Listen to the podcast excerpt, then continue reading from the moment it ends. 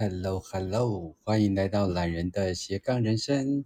现在是台湾时间的八点半，我是因为前面的课程，所以耽误了一下，所以啊、不好意思，延迟了三十分钟。那我们今天呢，还是一样邀请老啊，诗诗老师来讲我们在 Clubhouse 上面人类三十五堂课。那如果我们用每一周是四堂课来看的话，呃，十七、二十八。四八三十二，所以我们已经开了九个多月了，yes，所以很开心可以跟思思老师一起来谈人类图这件事情。然后还有一件事情是，这是我们复习课的第十二堂课。然后今天我们要讲的主题是如何教养四大类型的小朋友的第二堂。那不知道大家今天过得好吗？那我今天有点忙，因为我的雷诺曼卡的实体课有点忙。对对对，所以我们等一下思思老师，因为我跟他讲说我们八点半开节目，那思思老师有可能就会先去洗个澡，所以我们不是洗澡，我来了，来了来了，思思老师来了，大家晚安，大家晚安，波诺哥晚安。哎，都不能讲你坏话，你隐形的出现在节目里面呢。我。已经尽量不在节目之前洗澡了，因为我知道我洗澡洗很久。哎，但这样大家会很怀念呢。哎，没有没有，我们现在没有水声了。我昨天还被我朋友嫌说洗澡洗太久这样子。为什么？因为其实我们本来在聊天，然后聊一聊，突然就是你知道，就聊一聊，然后去洗澡的时候，我没有讲，就去洗澡，然后我朋友就大概。晚上十一点多的那个时候，他大概早去洗澡，然后就突然传了一个讯息说，会不会洗太久，他怕我淹死在里面之类的。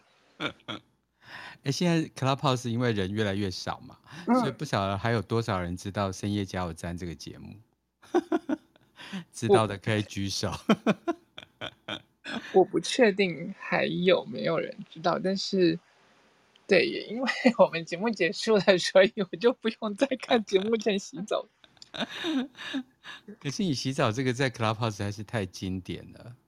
没有，因为就就你知道，就是说我我们要在那个时间开节目的时候，可是开节目的时间其实通常如果那个时间是我在洗澡的时候，那我家人都知道我洗澡大概起码要半个小时到一个小时左右。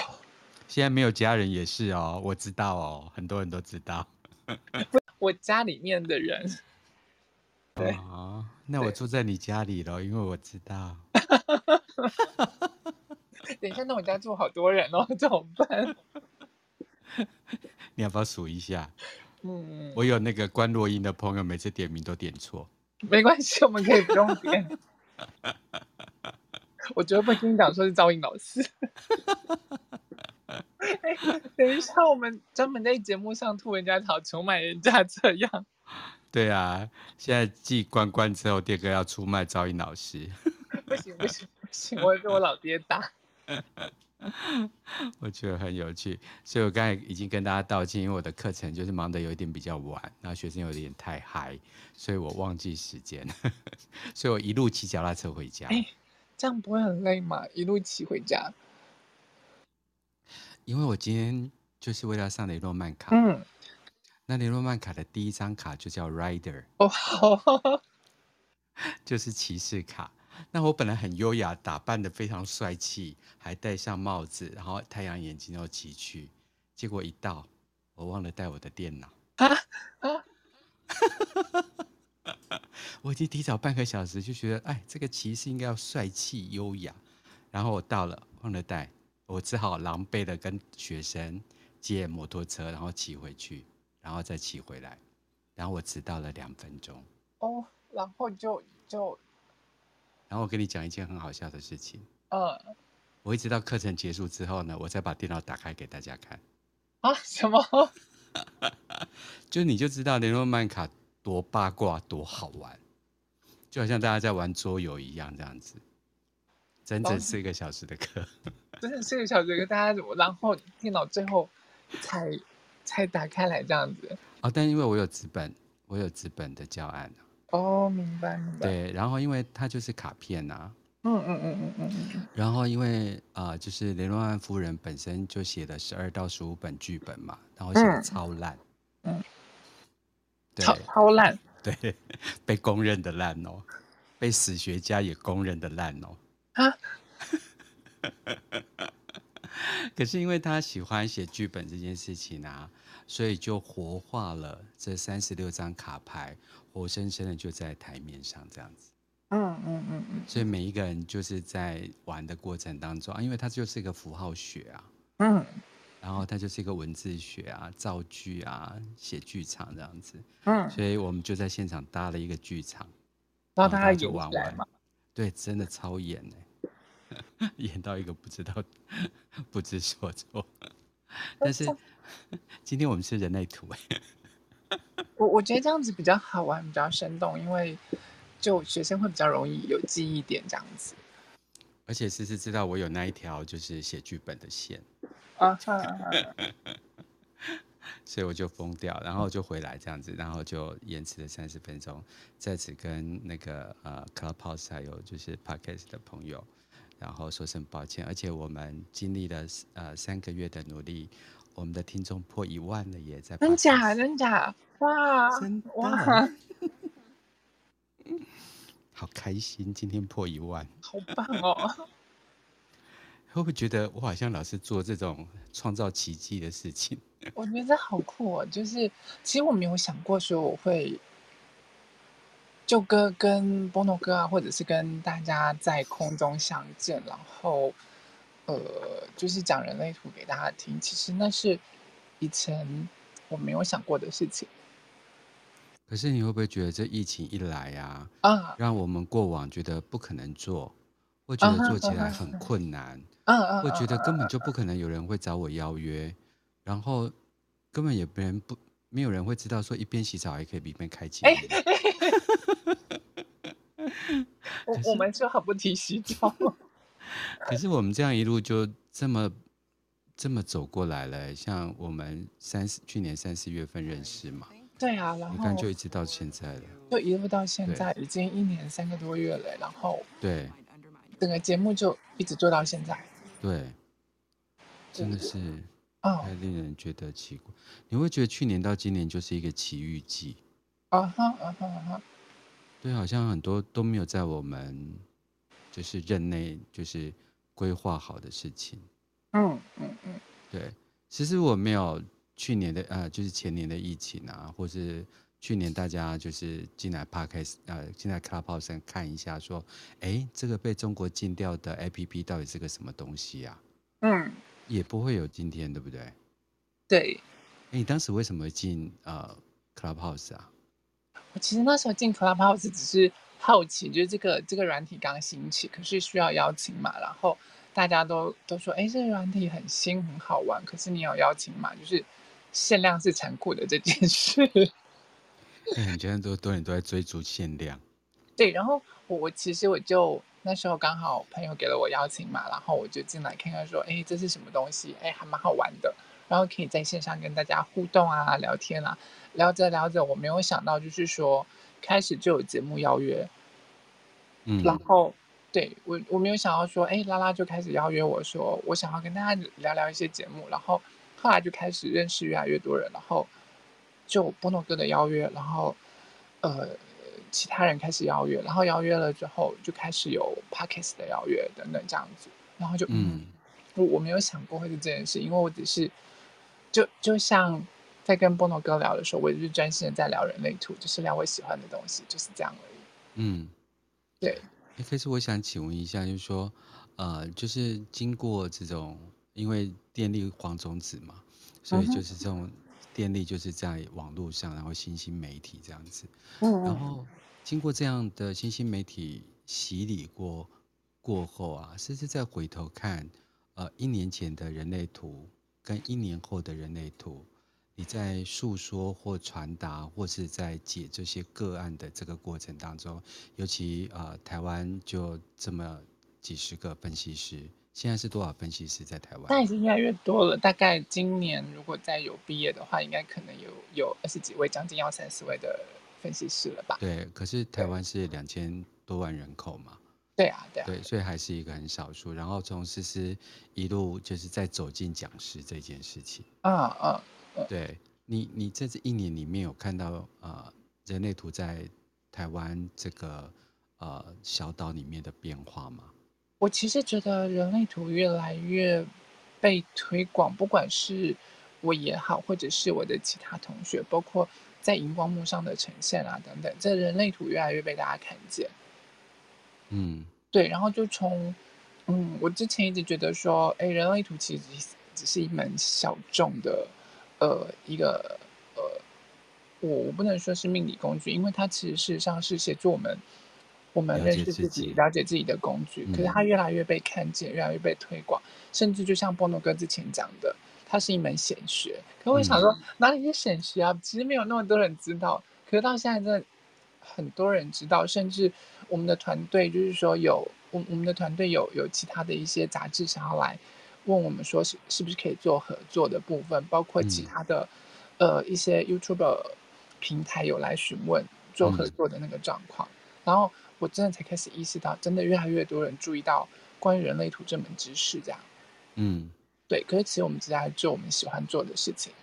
然后，那你会不会佩服我去年的眼光？我觉得对对对，就是很精准，而且我觉得你找老师的眼光也很精准。嗯，很因为你们对你们都太耀眼了。就是你你完，我有点害羞的。对你，你网罗的老师几乎都是大师级的那一种，对，然后我就会觉得哇，这么多老师都这么厉害，然后在你手上，我哪我我哪门子咖，然后你来找我，对，不会啊，可是因为我觉得其实有大家，可能就是我我觉得那种那种呃，就是传讯者的那个。嗯嗯嗯嗯能量很浓厚，嗯，而且大家都是那种不放弃的，嗯，你看每一个老师跟我一起开课都是那种就是半年一年这样子，嗯嗯嗯，对，然后你们的能量就是那么的凝聚人心，而且我觉得我们都有那种就是希望大家能够都都能够看见自己的那种，哦，对对对，的的，希望大家能够把把自己活出来的那种。那种想法，嗯、对，嗯嗯嗯嗯嗯。当初我觉得人类图也是这样子，嗯、而且，因为其实你刚刚讲到传讯者，就是我之前有讲过，就就是有分享过我朋友拿到二阶讲师的那个，跟国外连线拿到二阶讲师的那个部分。嗯、因为我们主师也就说过一件事：你当人类图的老师的话，你要记得，你只是一个讯息的传递者。嗯。对，没有没有在教教授说，呃，对于学生的那些部分，不是在教授说你才是对的，你才是权威，或者是要告诉人家你应该怎么做。没有，因为对我们来说，我们就是把这门讯息传递给你们，传递给其他人。嗯，然后这门这门知识、这门学问、这个工具，在每个人的身上会是什么样子的化学变化？那那是每一个人的选择权在他的手上。而我能做的就是把讯息正确的传递给你们，协助你们活出自己，这样子。也有可能是因为我刚好就是跟不同的身心灵工作者，嗯，呃，一起在聊天啊，开节目，然后大家一起每周都跟大概呃五六个老师分享，不管是光啊，或者是呃就是招引的呃有关于密密宗的部分，然后或者是。易经啊，八字啊，实时的人类图啊，瑜伽，我觉得这一个阶段大家扬升的速度都非常的快，然后时间越来越不可测。嗯，我我我我我最近为什么会分享呃雷诺曼卡最重要的一件事情，是因为那。其实真的不是我想要上课，是因为很多就是商业的人就说未来不可测，我们是不是有一套工具这样做？但是，呃，我只是想要跟大家分享。然后这件事情他就说，因为它是一个 domino 卡嘛，那 domino 就是一个骨牌效应。嗯哼，也说你要先知道第一张卡的发生时间，比如说啊、呃，接下来三个月，我如果这样问，可是中间有可能有五张卡，可第一张卡它就已经花掉两个时间，它才被显化。那也就是说，我在三维世界的呃，就是这个假性时间呢，我认为的三个月，它可能会被拖延到五乘以二，就十个月。但也有人是本来他问三个月，可是三周他的愿望就实现，或者是他就看到他卡牌里面被显化。所以这个或快或慢这件事情啊，让我很奇怪。不管是最近的奇异博士也好，然后妈的多重宇宙也好，然后或者是讲很多所谓的时间效应的东西也好，或是从拍 Matrix 的。的的这个东西，我我觉得大家在感应这个时间的这件事情啊，尤其是人类图，它预测了很多的事情。我每次都在看人类图的啊、我觉得是是做一个很好，就是人类图气象站，对不对？我们念错。对对，我们人类图做气象站，对，没错。我觉得那那一件事情其实蛮辅助人心跟安定人心的，我们都在做这件事情。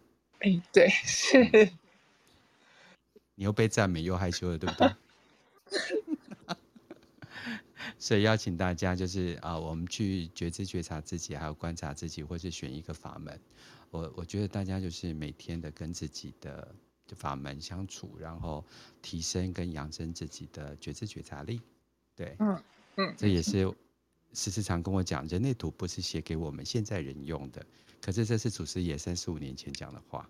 对，三十五岁，三十五年前讲的那一个小孩，现在也三十五岁了。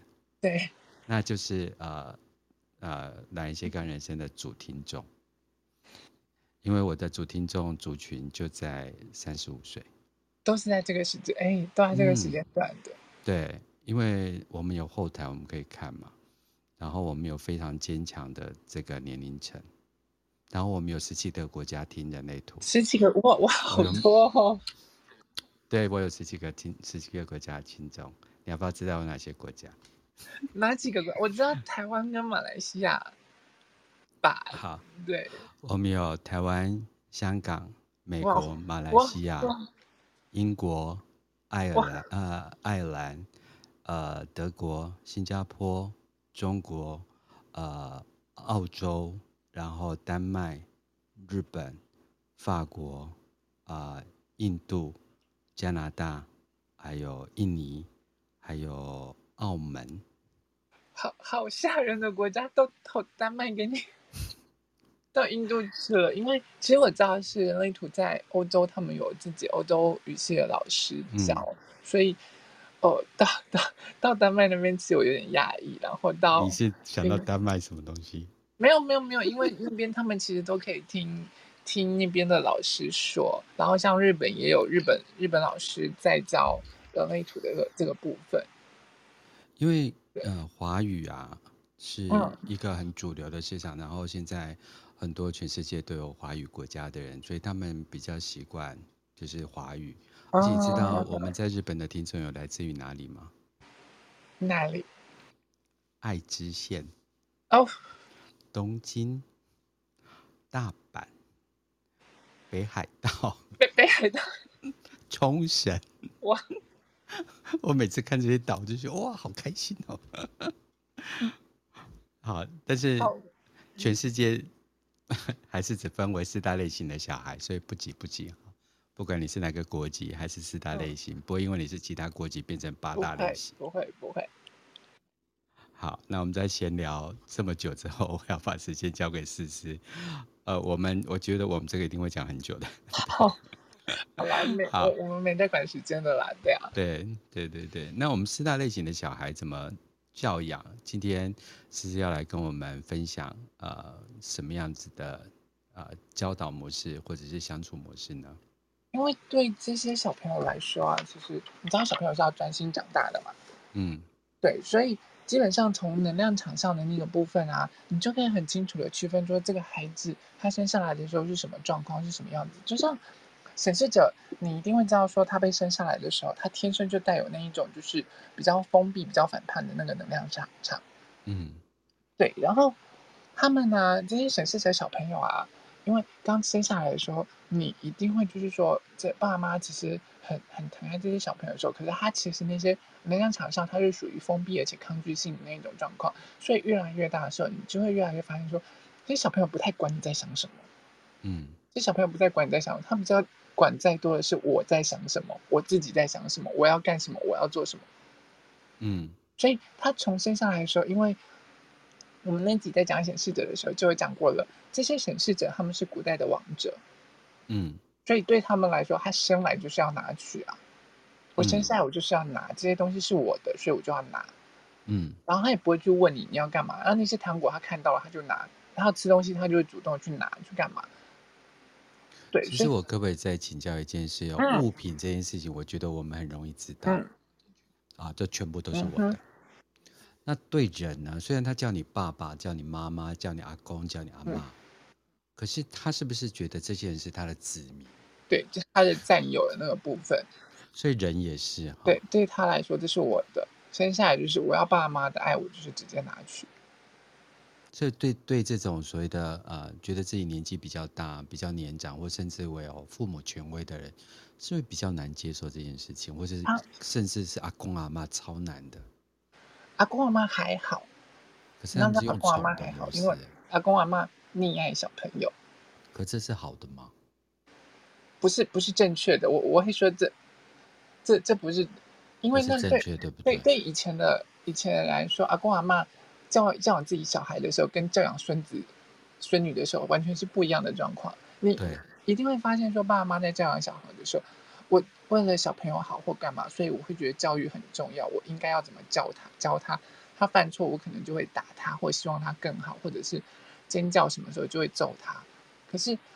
等他变成阿公阿妈，然后开始照照顾孙子的时候，你发现小朋友在哭或干嘛，然后爸妈要打的时候，阿公阿妈就他只是个孩子，你干嘛凶他？他要吃糖果就买给他，然后阿公阿妈就带着他出去买糖果了。嗯，然后自己是小朋友的时候，自己是他爸妈的时候，儿子在吵说要吃吃糖果或干嘛，开始哭闹的时候，爸妈可能就吃糖果会蛀牙，一巴掌就下去了之类的。嗯。对，你就会发现阿公阿妈跟当当爸妈的时候，他其实已经除了年龄上的区别之外，在他对待的状况都会不一样。这是孙子跟孙女已经年纪比较大了，他会觉得这个孩子是拿来疼的，嗯，是拿来宠的，嗯，对。然后呃，爸妈在教的时候，反而是这个孩子长大了，他是他他是需要被教养，是需要被教导的，嗯。对他，他们心态上，因为你站在的位置、站在的立场不一样的时候，然后对待的状况就会不一样了。那小朋友也很聪明啊，他就会知道说，这爸妈他怎么对他，然后阿公阿妈是怎么对他，所以他可以对这个人是是做什么样子的状况。嗯，对，如果尤其是如果阿公阿妈常常可以让他 cos，然后。他可能爸妈遇遇上阿公阿妈就没有辙，他就会知道他的救星，他的靠山是谁。所以四大类型的人 的小孩，其实眼睛都很亮，都很聪明。我们先不要讲四大类型，其实现在越来越多小朋友他们都是很聪明。嗯，现在小孩子其实你你如果用成年人的方式跟他讲理对待他们，他们是懂的，他们不是不懂。所以是不是禁止这些爸爸妈妈们在童言童语跟小孩讲话？不要用碟子、捏捏、饭饭、菜菜、玩玩。我立刻被打一巴掌，不是吗？我我觉得每个人都有他自己教导孩子的方式，对。然后，我我我没有说啊，就是说呃，不可以用这些。但是事实上，你可以好好的跟小朋友讲，或者是你讲的时候，他们是会懂的。就像对显示者一样，因为。对这些显显示的小朋友来说，他他的过往，他他们的灵魂过往对他们来说是王者啊！我我生下来就是要拿取这些东西的，所以当我要拿这个东西的时候，我被阻止的时候会怎么样？我会生气，然后感到不舒服，我会感到愤怒。嗯，对，这我的为什么不能拿？然后我要吃东西，为什么我不能吃？我要出去玩，为什么不能玩？嗯，对，所以。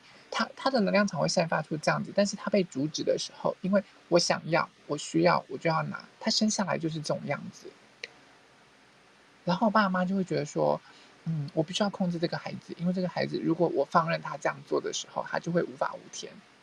嗯，对。那如果这样子下去的话，长大长大还得了？这个孩子是不是再继续下去的时候，可能长大他想要杀人就杀人，他想要当街掳人就掳人。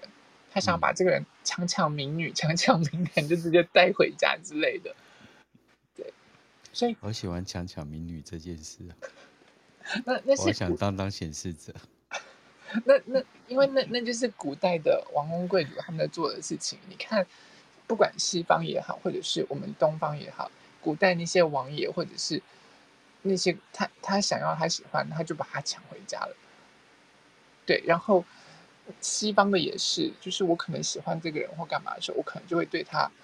呃，就是有一些什么什么方式的行为，甚至对一些他们的奴奴役或者是奴仆，嗯，有一些肢体上的侵犯，但是侵犯完了，都会告诉他说你没有办法申冤或者是干嘛，不然你可能就会怎么样怎么样怎么样之类的。嗯，对，我是那个宫廷剧或者是庄园剧看太多嘛。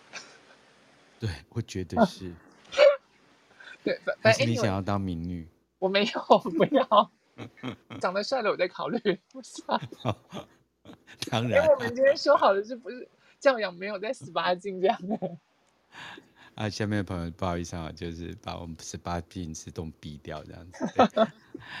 所以像这种以王者心态，我们要邀请他，或者是希望他在这个所谓的世界里面，呃，学会的是什么？因为对他们来说，我我们有说过，显示者他是最特别的一个类型，是他有两种策略。对于、嗯、对于就是说成年人的显示者，他需要做告知嘛。但是对于小朋友显示者，要教他的就是说，呃，要教育他的状况是需要请求允许。嗯，父母在教育他的时候，要做一件事，要要让他先懂得先问，不要拿。嗯。然后是从小就要训练他们请求允许这件事。我要吃什么？我要拿糖果的时候，嗯、我要吃糖果的时候，就要先问爸爸妈妈：“我可以吃糖果吗？”嗯，我可以在饭前吃糖果吗？或者是我可以出去玩吗？我可以买什么吗？嗯、让他们先请求允许。嗯，对。然后一旦长大了，才是告知这件事情。可是你在教这些小显示者小朋友的时候，一开始要他们请求允许的时候，他们一定会生气。对，因为生气是自然的。我这个这两件这两个策略对他们来说是违反他们的天性。对，是违反显示者小朋友的天性。因为我生下来我就是要拿，我想要我就拿，我干嘛要问你？我干嘛要你请求允许？可是，因为你知道那，那那是古代皇宫贵族，他可以这么做。到了这个现代的时候，我们每生人生而平等的这种状况下，你要拿我东西的时候，你是不是要拿钱来买？嗯。或者是你要对我做什么事情的时候，呃，你是侵犯到我的自由的时候，这时候我我我会有我会对你有所反抗或者是什么，嗯，对，那这时候对他们来说，如果你今天侵犯到了我的行为，或者是侵犯到了我的自由的时候，你可能就会被惩罚了，嗯，对，那对于这些小朋友来说，训练他们从小请他让他们请求允许，是为了为他们的人生带来更顺畅的好处，嗯。对，就像对显示者来说，如果我今天愿意请求允许，愿意告知我身边周围的人的时候，这时候这个我们其他周围的人就不会受到他的惊吓了，那他要做的事情就可以更顺利。嗯，对，所以，嗯，这些爸爸妈妈从小到大就是要教导他们说，先开始要让他们请求允许，所有的事情都是先问，不要拿，先问，不要先做，然后等爸爸妈妈同意你了，那你再去做。对，那呃，一定要让他们知道一件事情，树立这个这个规则。如果我尊重这个规则，我就会我我就会被尊重。嗯，我知道，就是哦、呃，我问了我我问爸爸妈妈，我可不可以做这些事情的时候，通常当他对你做请求允许的时候，你要做一件事情，在安全的范围内，可以的范围内，你都尽量答应他。嗯，那。如果不可以的时候，你也要告诉他为什么不可以。你说他，他也许会生气，你不答应他，他会生气，他会不爽。但是，哦，你你需要让他解，你需要解释，让他清楚明白为什么不可以，为什么我现在没有办法带你带你去公园玩。如果你一个人去的时候，万一过马路可能会被撞，会怎么样？那会很危险。嗯。但是我现在不答应你，是因为妈妈现在很忙。妈妈现在要准备晚餐或者是什么什么什么，那我们可以什么时间的时候再过去，我再带你过去。嗯，对，就是你必须要解释的让他清楚明白之后，也许他刚开始会生气，可是当你一次又一次的在教导他、训练他，让他知道说我请求允许的这件事情，我是有可能被答应的，而且这件事情一旦我答应了，呃，你你对显示者的小朋友一旦答应了，就要遵守诺言。你答应了他，他就可以就会做到。那久而久之，他就会知道说，哦，我我尊重这这个这个规则，那我就会被尊重。那我开口我开口跟你做允许的时候，那就会为我接下来要做的事情带来比较顺利的那个部分的时候，那渐渐渐渐渐渐，他长大的时候，他就会感谢这件事情为他带来的好处。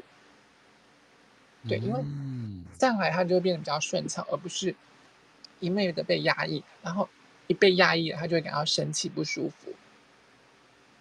所以，其实对父母亲，他虽然第一个就是要教导小孩，就是请求允许；第二件事情要有耐心度过他那一段，这是王者权威的显示者不适应的呃现代生活模式；第三个，父母亲要信守承诺。对你，因为嗯，对对对对，这些小朋友来说啊，其实你既然答应他的事情，你就要说到做到，就要信守承诺。如果、嗯我这次没有说到做到的时候，是表示我对这我告诉你的这个规则，我不尊重这个规则，我破坏了这个承诺。那小朋友就会觉得你答应我的事情都没有做到，我下次为什么要遵守这个？我要请求允许。为什么我要让你允许我？我可以做这件事情？我可能也借这个机会跟大家就是稍微讲解一下英文哦，因为英文经常有那种、嗯、呃叫做 May I，Should I？嗯嗯，来，但是因为中文没有所谓的请求这两个字，因为台湾会把它讲作我在求你啊，或者是把它对，所以它比较像是 may I，就是我尊重你。对。但是因为中文没有 may I，嗯，所以我常把 may I 叫做邀请语法啊哈啊，我可以做这件事吗？那所以呃，其实我觉得在英语系国家。其实这个字眼是非常呃经常会使用的啊、呃。如果你讲呃 could you，那就是说哎，在你能力上行不行去做这件事情，或是你该不该做这件事情。所以我们有很多呃呃，因为英文语法比较严谨，所以大家如果在讲请求允许的时候，千万不要把它请求好像是 begging，就是我在求你。哦，这样子就有高低之分，但是这个东西是学会它现代人的使用模式，所以我呃就是稍微啊、呃、讲一下英文小故事。对对对，就就其实就像波诺哥刚刚讲，他并不是比较矮一截的状况，嗯嗯，那我可以吗？嗯、那我我可以吃糖果吗？嗯、我可以等一下做什么事情吗？嗯，对，或者是我们去公园玩好吗？嗯，对，我觉得这很棒。嗯，对对对，那像。小小朋友说，他并不是矮一截，而是他在问你说，我可不可以做这件事情？那嗯，就是让你让你说可以，或者是就是呃，爸妈如果允许了，那那就可以去做这件事情，或者是干嘛？嗯，对，因为如果你不允许他，那你也跟他讲，你能力上做不到。对呀、啊，对呀、啊，因为对，对，嗯，因为对他们来说，他们其实这些小朋友他们的天性是他不愿意跟你说，他不喜欢跟你说，因为他生下来就觉得这是我的事情。这是我要我我我的我要吃东西，那是我的事情，关你屁事。那我就自己拿就好了。嗯，我要出去玩，我要去公园玩，关你什么事？我就直接去玩就好了。他可能讲都不讲的推门就出去了。嗯，可是你你知道说，身为一个爸爸妈妈，如果今天小朋友，呃，你可能一个闪神，他推门就出去去公园了，然后你不知道他跑去哪里，这时候你就会很紧张。嗯，然后你可能找了老半天，或者是。动员了隔壁邻居、隔壁老王、小王一起去找，然后甚至动员了警察，结果搞了老半天，他在公园里头的时候，你是那那那种感觉，那种惊吓感是很大的。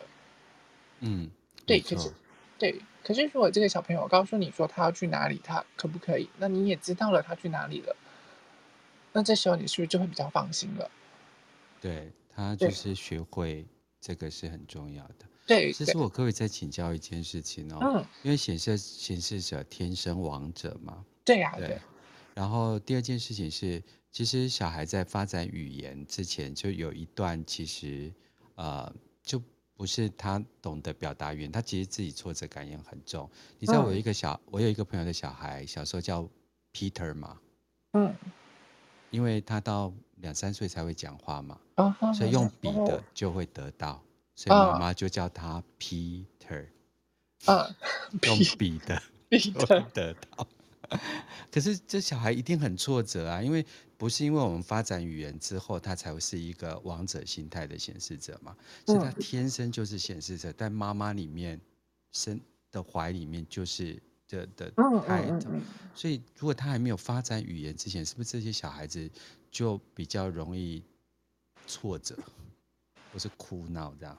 不是不是？挫折，而是他就会比较容易愤怒，比较容易生气，很苦恼的状况，因为。呃，如果他今天想要什么，他不会讲，他不会那个的时候，那呃，他就会哭闹。对他，他要吃东西的时候，这这一定是一开始的小朋友，他最会，他不会言语表达，不会走，不会那个的时候，他就会，嗯、他就一定会通过哭闹来表示嘛。对，可是渐渐的，他可能会走，会那个的时候，你就想，这小朋友就算他不会说，他的天性一定是他看看到的那个东西，他想吃，他就会走过去伸手拿了。或者是他就会去比比，我要这个，OK，对。那如果他比了这个东西，但是你没有拿给他的时候，他就会开始生气，就会开始哭闹，可能就会摔东西或者是干嘛的。嗯，对。可是因为他不会言语表达的时候，爸妈可能也不知道他要做什么或干嘛。对。可是当他越来越大，越来越会讲的时候，会说的时候，爸妈需要去慢慢的教导他这件事情。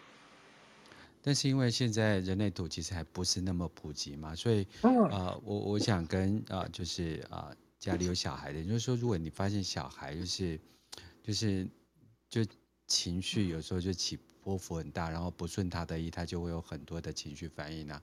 尝试的就是到亚洲人类图中心里面去输入他的出生年月日跟时间，然后还有出生的地点，稍微去了解一下，不要。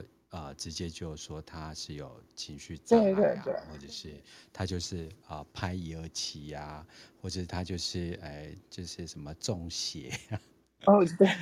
对，但如果可以的话，就是可以就是小飞机思思老师啊，就是他有在解人类图，有有有，对，如果你想要了解你小朋友的呃他的人类图，然后怎么去教养他，或者是干嘛也没关系，可以跟我做，就是说。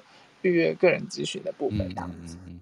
好，所以不要直接就就进入了，就是呃呃，就是当然每一个父母都会很焦虑，然后因为现在有少子化，所以大家都啊、呃、就是而且大家的就是所谓的责任感跟所谓的呃专注在小孩子身上的那个比例都越来越高，所以我觉得多使用这些网络上这些免费的工具，然后去消除。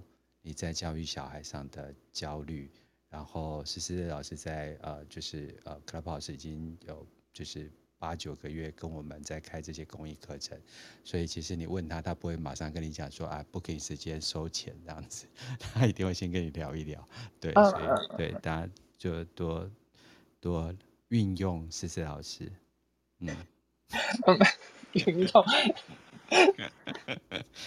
因为讲利用很难听呢、啊。好，好，那你就就好像一个什么什么工具还是什么，好好的。哎哎哎哎哎，这小孩子专辑哦，我们来开下来开对开一个那个两性专题。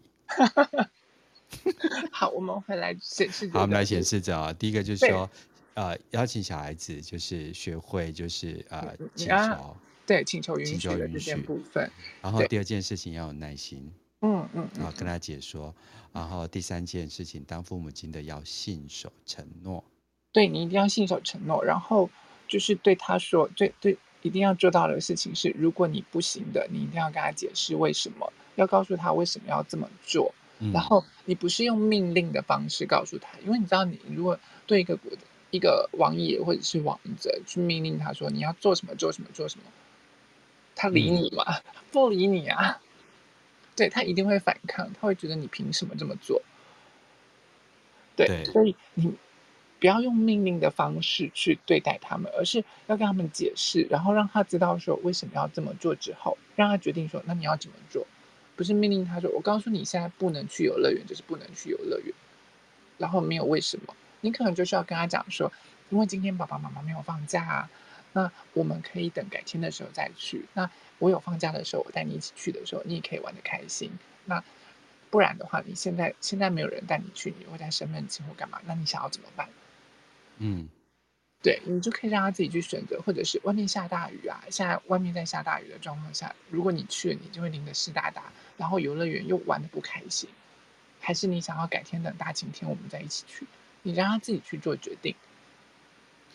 哦，这在英文也有另外一个语法，我们称之为祈使句哦。祈使句有四大语法。我今天好像在教英文，但是因为这件事情可能让大家比较容易了解一点。一个就是祈使句里面有一个命令，然后就是就是少用命令对，就是显示着小孩。第二个少用禁止，就是 don't。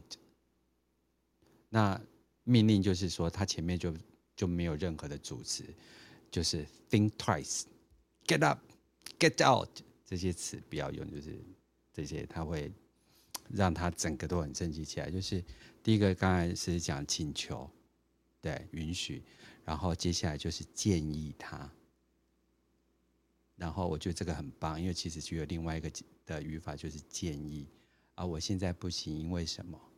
那我建议，我们是不是可以有这个跟这个，然后让他选，他选了，他就会很爽，对不对，思思老师？嗯，因为其实当你告诉他这些东西，然后你让他明白，就是说你解释为什么是这样子，或者是干嘛，就其实你是给予他尊重的那个部分。嗯，让他明白说，哦，我被尊重了，即便这个事情我可能。呃，现在我没有被允许，但是那那那是我被尊重的状况，那也没有破坏任何的规则。哦，所以显示者的小孩需要被尊重，因为对这些王者来说，我生下来就是要这些东西。那当我我能够知道我遵守的这些规则，我就会被尊重的时候，嗯，那他就会明白，哦，OK，好，那我接下来我可以这样子做。那当他明白自己明白自己的状况的时候，当他看见自己的时候，他就会很清楚的知道，那如果因因为你会告诉他说，如果不行的话，接下来会带来什么样子的后果，他就会明白说，嗯、哦，我如果如果做下这个决定，会带来的后果是什么，他就会清楚到自己的影响力是什么。因为我每个显示者每做下一个决定，我都会影响我周围的人。嗯，对。可是我我做出来的这个决定，我可能不是只有牵涉到我自己。我可能会影响到身边的人，他明白自己的影响力的时候，他就愿意去做这件事情了。对，因为刚才思思老讲到一件事情，说它是一个封闭的气场。对。那老师可不可以再多解释一下？因为小孩的封闭气场跟开放气场这两个，就是就是这个这哎。他的能量场其实是属于封闭而反叛的，就是你你你一定会发现说，这个小朋友其实他不是那么好亲近，因为就能量场来说，我们说过嘛，我们的人的能量场都是手臂伸直乘以两倍，画一个立体的圆，前后左右画一个立体的圆。可是他这个立体的圆更像是我是那种贴身铠甲的那种状况，你一定会发现我很爱这个小朋友，但是。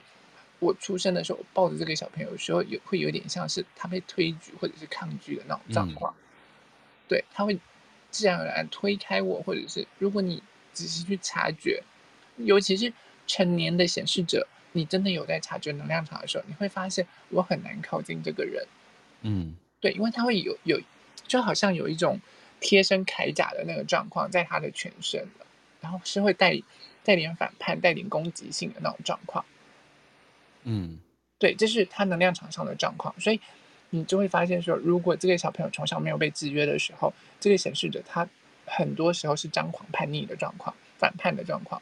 嗯，就是他要做什么就做什么，他要干嘛就干嘛的。嗯，对，因为那那就是他天生的样子。可是因为这整个社会的状况，爸妈一定会对这样子的小朋友会感到很惊慌，感到很惊恐。如果我不控制这个小朋友的话，他接下来就会无法无天了。对，那这整个其他类型的人，对于显示者也是这个样子啊。因为我如果不控制这个人，接下来他会变成什么样子，我不知道。嗯，对，所以因为被整个社会啊、整个文化制约下，这些显示者们通常会有三种状况。第一个就是我我越要遵从我自己的本性，变得极度叛逆。嗯，然后他的能量场就会，我靠我的能量场碾压一切。你说什么，我就是先碾压你再说。然后你就很讨厌，跟你杠起来，对，你就会很讨厌这样子的人，你就会觉得你跟这个这样子的人相处的时候，你会觉得很不舒服。对，因为他的气场很张狂，然后你没有办法反抗他，或者是干嘛。然后，但是那又不是你要做的事情，或者是干嘛，他要怎么样就怎么样。然后你跟这样子的人相处的时候，嗯、你会感受到那种张狂跟不舒服的状况。嗯，对。那不然他们就是变得极度温驯，就会像投射者那样子。好吧，你说什么就说什么，我压抑我的本性，我不要当个显示者。对。然后什么都不讲，然后全部都逆来顺受。可是你就会发现他的底层其实是很破碎，然后常常很多时候他一个人的时候是带着那种深层的愤怒。常常事情一来的时候，他第一件事情就要压起来的那种状况，但是他又会把这愤怒给吞下去。所以他碾压的结果，跟他所谓的没有健康的发展的结果，他的底层是很大的愤恨的。对，很大的那种愤怒感的那种状况，这也就是显示着他生下来在这个世界上，因为没有办法好好的做自己，呈现出非自己状况的时候，所带来的那些那些情绪，所以。不健康的显示者，你会发现他的底层其实常常是带着那那股愤怒感。对，对，很多事情他会对很多事情都是愤世嫉俗，或或者是很愤怒。啊，对，然后但是表面上因为你强烈的碾压他，他为了求生意识，所以表面其实他还是会装出一个样子嘛。对，那就是他可能会装作极度温驯的那个状况，然后很多事情都是放弃自己的状况，逆来顺受，可事实上还是不舒服的。对对，或者是他干脆就是他不理你啊，我管你什么，我就是做我自己的，然后就变得极度叛逆这样子。对，当当然有些显示者会变得是中间值的状况，他们就会搞得自己很像是显示生产者。可是不管怎么样，他们底层都会带着很大的愤怒。嗯嗯，所以.对啊，所以才会让才会说，呃。他们的这个人生策略其实是违背他们的本性，因为，因为他天生就是我要做什么就做什么，我干嘛说这是我的事情啊？嗯、那我不需要告诉你们。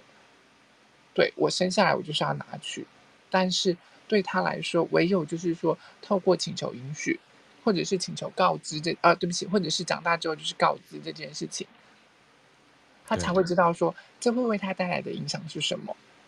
他才能够在这个世界上开始顺利的去做他想要做的事情，嗯，对，然后才能顺利，因为我们不是只有一个人生活在这个世界上，他也是需要跟其他人配合，对，然后你一定要对这些小朋友就是解释到说他会带来的影响是什么，他会理解到说他做下了每一个决定带来影响的时候，长大了他就会懂得告知了。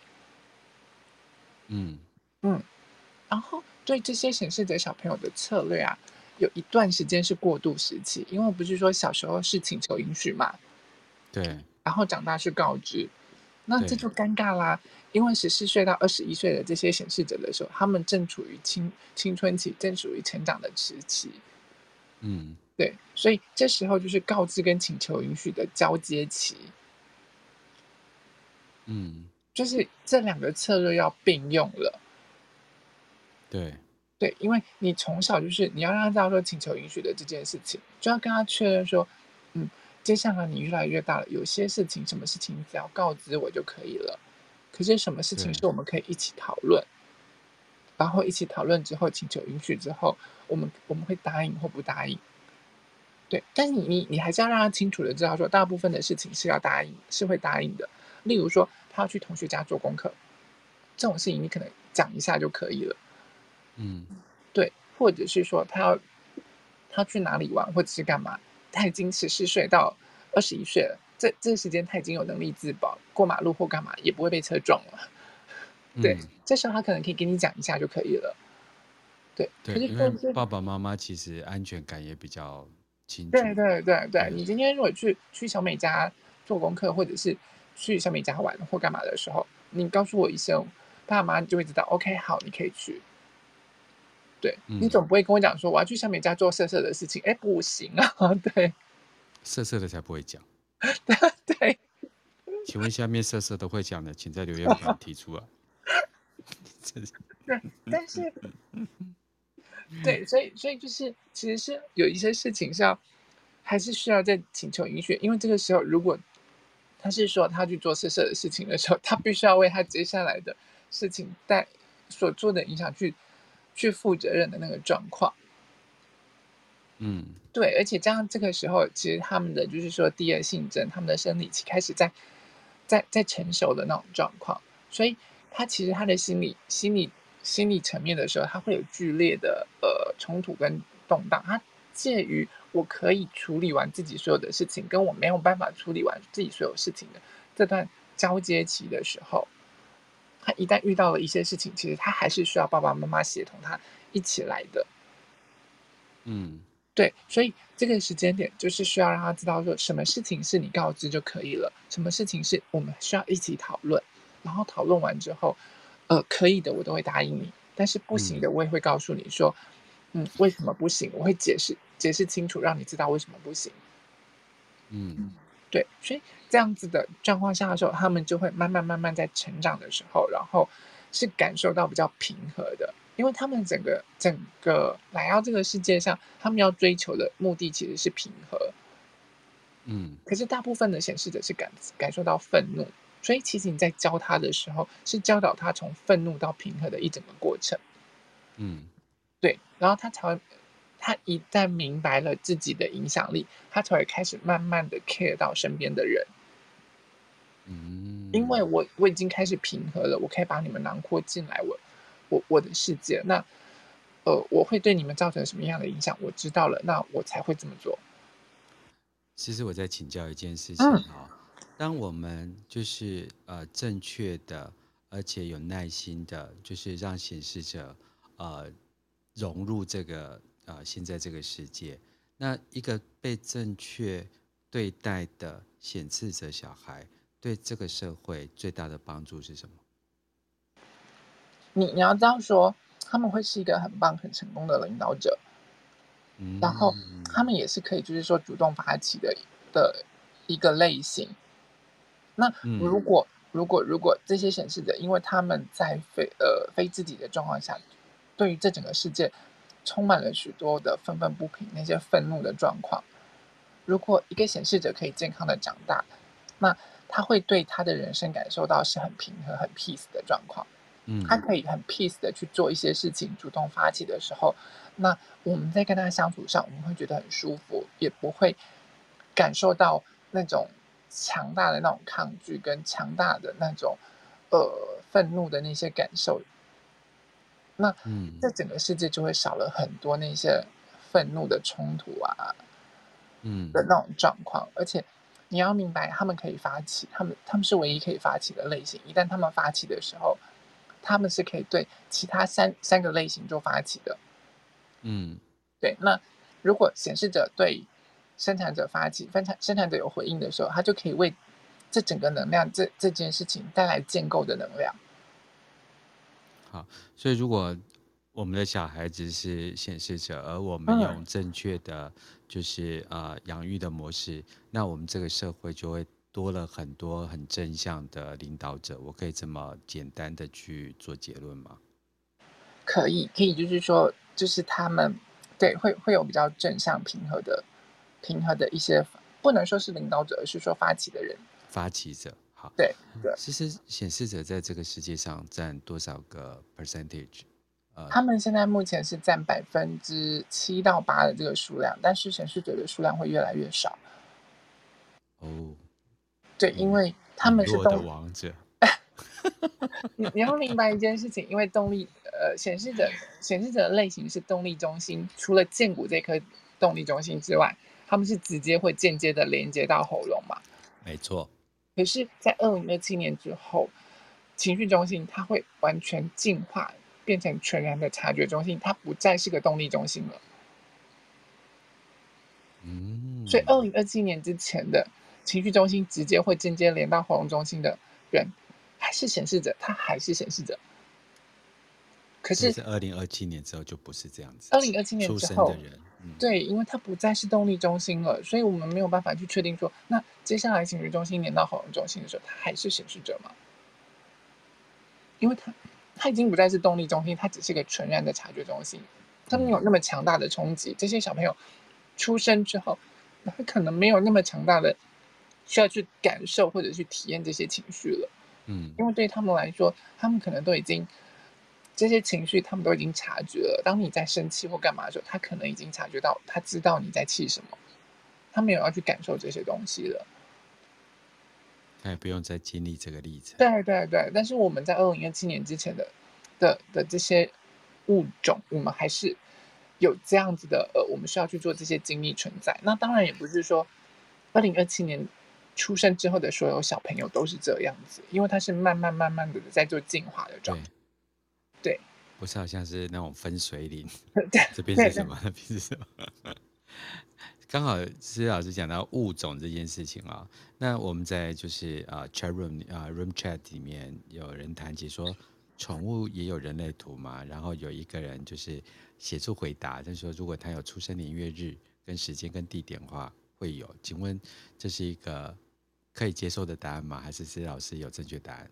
不是这样子的，对，但是我我我没有办法告诉你说要怎么去跑宠物的呃他们他们的图，因为。所有的哺乳类，它一定有它的哺乳类的的那个图，对。然后鱼类有鱼类的图，然后呢，植物有植物的图，昆虫有昆虫的图。嗯、因为，呃，对他们来说，他们就是少了，对对对他们来说，他们少少掉就是头部中心的那个部分。啊。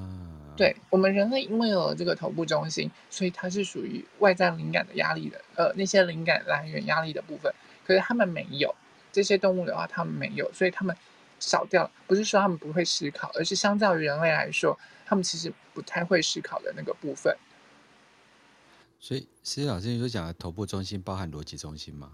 呃，不是，就是单是单纯九九大能量中心当中的头部中心。OK，但是如果你硬生生要把毛小孩当做是人类，那就是呃 个人解读。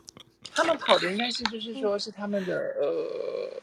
就是哺乳，他们跑出来应该都是哺乳类的，哺乳类的呃那个，例如说狗类图啊、豹类图之类的。但是因为其实祖师爷在教的时候没有讲解，就是我我们写的学的部分没有学到这个部分啊，因为它到现在为止还是 human design 嘛，对不对？对啊，它是人类图，所以、啊、不是 puppy design。对对，对 okay. 也许哪天狗狗称霸全世界的时候，就突然变成这 puppy design 了。提供给就是对这个事情好奇的朋友的一个，因为这是 human design 嘛，对，所以呃，就是给你一些参考建议。啊、呃，我觉得今天其实我觉得显示者讲的非常棒。如果大家对显示者的小孩怎么样教养，因为我刚才还听到一件很棒的事情是尊重，他希望被尊重，我觉得这个很棒。对，然后我们也谈及了。二零二七年啊、呃、之后呢，呃，就是就是呃，这些显示者会慢慢越来越少，所以我们好好的跟这些稀有动物啊、呃，就是好好相处，但不代表显示者的数量变少啊、呃，世界就缺乏了启动者这件事情。呃，我觉得这个是一个世界正在改变的一个意识形态，就跟呃显示者后来呃不再是多数了，他后来就会被所谓的生产者啊这些随着世界的洪流，随着这个行星的发现跟改变而慢慢的变化，是老师可以这么说吗？嗯，对呀、啊，对啊，因为呃也也是我们整体人类意识的觉醒跟养生的那个部分啊，对啊，因为已经开始慢慢进入到九大能量。中心的这个部分，我们不再是靠以前过往外在外在权威，也就是头头脑这些来做制约，而且也不再是一直只是处在就是说二元对立的部分了。好，谢谢老师，我们今天呢，我们就讲到显示者就好了，因为我们但我们显示者有我们教小朋友就是显示者的那个部分，我们可能下次再讲说，哎，要怎么让显示者的小朋友如何睡这样子。好，那其实老师，我要再。再再分享，就是我的，因为我们破万嘛，所以我要跟你多分享一些我的 data。Oh, oh, oh. 请问你知道你在台湾哪些城市最受欢迎吗？哈，我还有这个报表呢。哇，第一名一定是台北市啊，因为我百分之五十的听众来自于台北。我可能跟其他老师的分分布图不太一样啊，因为呃，可能跟我坐落的城市啊，还有呃有关。嗯嗯嗯。老老师可不可以？想一想，第二名最受欢迎的区域是哪里？高雄吗？不是的，不是吗？差不多了，差不多了，差不多了。古都，古都，台南，偏甜，偏甜。你没有办法相信吧？对啊，哇！等一下，第三我是我，我是不喝糖的。你不喝糖，但很甜呐、啊。对，对，受台南人欢迎。那你要不要知道？我朋友都说我去台南会被抓，你知道为什么？因为我喝饮料都喝无糖，然后他们就是你犯法，所以你要被抓。那你知道你第三名是哪里吗？哎，第三名回到新北吗？还是高雄？当然不是。高雄吗？当然不是。哈？台中？其实我觉得人类图很大的市场在新竹。在新竹？对，思思老师有很多高知识分子的听众。哦哦哦哦！不是其他城市没有高知识分子，只是因为他违反了分析线。嗯。因为如果就 population 来讲的话，我们当然会讲说啊是。呃，台北市啊，对啊，新北市啊，对对，然后这样子去看嘛，嗯，可是没有，思思老师第三名是新竹，第四名才是我的城市高雄。啊？什么？对，是因为我是研，我是学 marketing 的，然后我又是白巫师，所以数字对我来讲，就是我这样扫一眼，我大概就会知道。所以其他老师都是在在高雄的那个部分吗？不是，不是，你想要知道什么老师，我可以跟你分析。我只是好奇，那那时候其他老师的都都的那个分布图这样子而已。因为你讲就是说第二名在第二名在台南嘛，然后哎跟其他都不太一样的人。真的，而且我因为我我是一个做很细微分析的人，啊，是因为我长期在外商，所以数字分析对我来讲。一点都不难，嗯、就像说赵英老师他的第二名啊，因为就不是，就跟你的完全的分布图都不一样，都不一样，真的。他第一名，赵英老师很受高雄朋友喜欢哦，就是虽然你不喜欢移动，但有空来高雄，他第二名是高雄，但是他出乎我意料，他在我的异常报告表里面我有写。因为我很喜欢做数字分析嘛，嗯嗯，那第三名居然是苗栗。啊，苗栗？苗栗的乡亲，想说张老师是客家人吗？如果跟我聊这个数字分析，我应该可以跟跟大家聊很久。对，没有，但是新竹苗栗也就是在在那一带啊，对，嗯，差不多差不多在。不是不是不是不是不能这样讲，苗栗是一个国家，苗栗国这样吗？苗栗国已经独立。哦，oh, 对但但赵颖老师其实他是比较就是呃，对，就是比较比较倾向倾向我们我们就是台湾自主的的这个，对。你是要避免被砍头，所以讲的很含蓄。我我不能我不能爆我老爹的料这样子。我真的是研究这个研究到一个好笑的地方，就是因为我就不是一个看小数，我就是很喜欢看。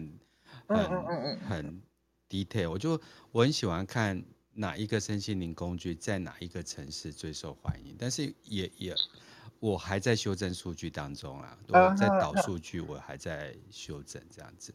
那我因为个人的的的 location 的关系，所以我会知道我自己呃会在哪个地方对。但思思老师就完全超乎我的，哎，人类图确实是极度都会的。嗯嗯嗯对，所以呃，很抱歉，那个思思老师，你可能没有苗栗的。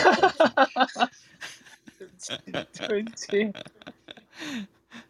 其实我真的，因为我做数字分析做的很精准嘛，嗯，所以思思老师在最后一集的节目没有，呃呃，金门，没有金门吗？没有 澎湖，没有外岛吗？对，没有。我我应该是说说老师里头没有外岛的老师，是不是？哎，我没有，我还没分析完，因为有些数字太小就看不到。没关系，啊没关系。我，那你没关系，我很有关系。当你觉得我有雷达的时候，就说：“哎，波老师你怎么选老师选这么准？”嗯，这是我天生雷达。然后后来是数字佐证。哦，对对对，啊。我也可以告诉你，在美国哪个城市比较受欢迎，下次你可以去。美国，我觉得我很喜欢做这种分析。但我我真的觉得到到国外这么多国家的时候，真的让我还蛮讶异的。对，你在美国的呃 New Jersey，就是纽泽西，然后维吉尼亚州。哇，对，那都是我我没有去过的地方。因为世界那么大，我就只是就是给，因为施老师就是 contribute 这么多的公益课程，我唯一的就是可以跟跟跟施老师聊聊这些有有的没有的数据。真的，真的太酷了，就是。对，你有没有觉得？因为 Clubhouse，因为 Podcasting 就跟纽泽西的朋友连上线。嗯嗯嗯嗯嗯嗯，对，搞不好他就是早上起来拖地板啊、煮饭啊，或做会计工作，然后一边听你的节目这样子。对，有可能，或者是开始在工作的时候，然后就放着听这样子。对，但因为本人的光谱关系，所以我的中国听众还蛮，蛮少的。没，但是我知道我知道我的中国听众是谁啊？